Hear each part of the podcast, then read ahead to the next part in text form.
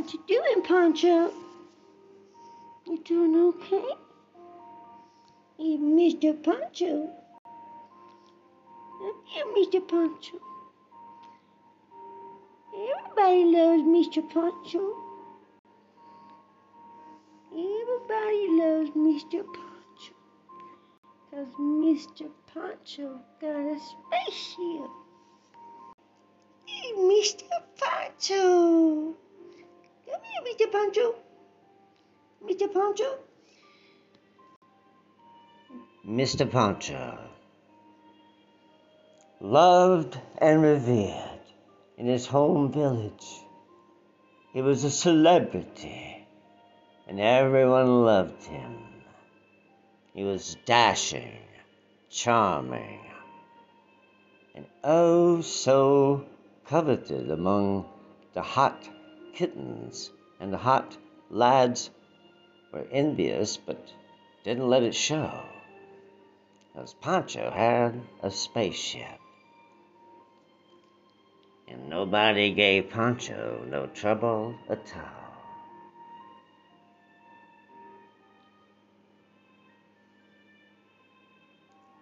He would get in his spaceship and crank it up and take his chancellor to perfection. He would choose a spot that he thought would be nice and not too hot. And he would come home. Sometimes he would have tales. See, never told much about his tales. We had to learn all we could from artifacts on Pancho's spaceship which we have been allowed to study in great detail. Even though Pancho doesn't tell anything about his tales, we have learned enough to bring them back to you. And we firmly believe that we're telling you pretty much the tale that Pancho told, even though he didn't tell nobody nothing. Only kinda, we made a promise that we wasn't gonna tell nobody about the spaceship unless they'd already took a ride. Or something like that. Pancho had some rules. He didn't let everybody know about his spaceship, and he didn't like being bugged about it when he was trying to be himself in his little cat village. Pancho liked the fact that he had this nice little world and he had a spaceship. And when he wanted to go somewhere, well, he would go.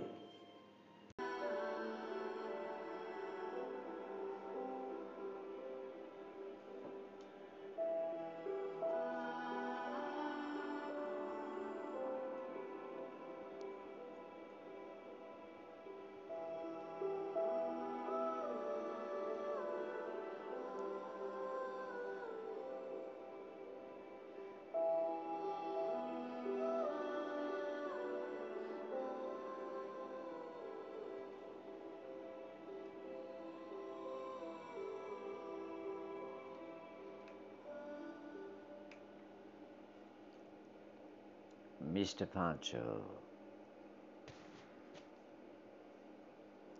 is sailing in his ship.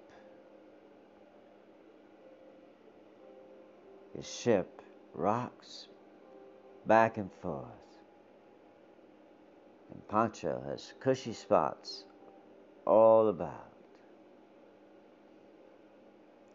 And when he's rested and ready, he takes him a nibble of a treat and stares in the glistening triangular viewfinder that looks like a great big picture window in a huge cottage, except his cottage window is a spaceship or something, and it's beautiful and easy for Pancho to observe.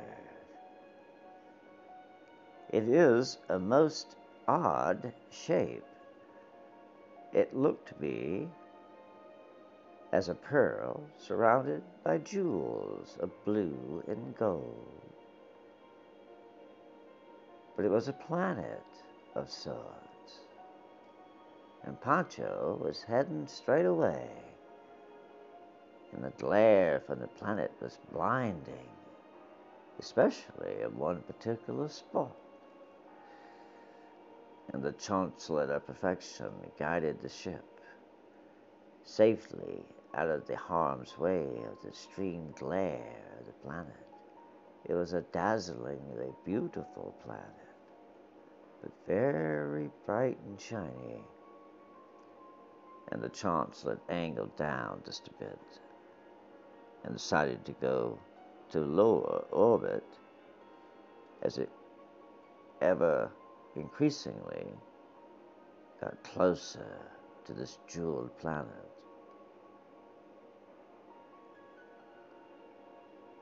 Upon closer inspection, Pancho discerns that he can land just beneath the light as the light hovers over another object, which may or may not be attached to the light. It's hard to tell, but spaceship discerns that it's a landing spot and it's headed there straight away, and Pancho is just watching the whole affair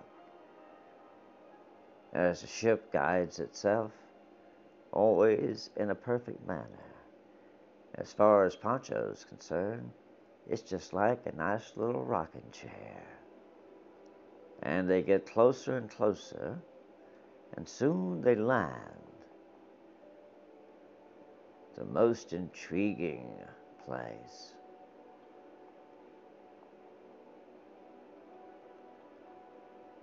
It looks like an entire world made of moss.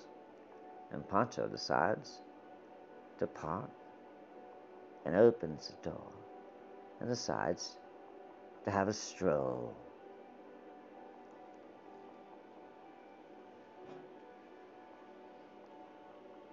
And Pancho had a nice little nap,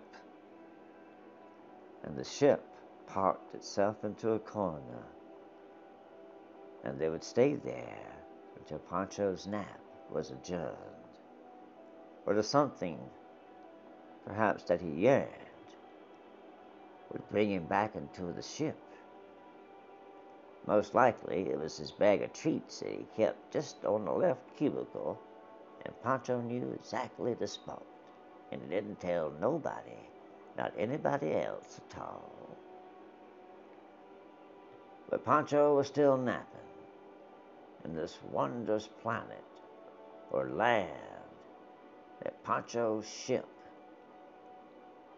has embarked us upon is of great interest as the ship's log is automatically kept and it discerns it to be a rare occurrence what they is, is observing.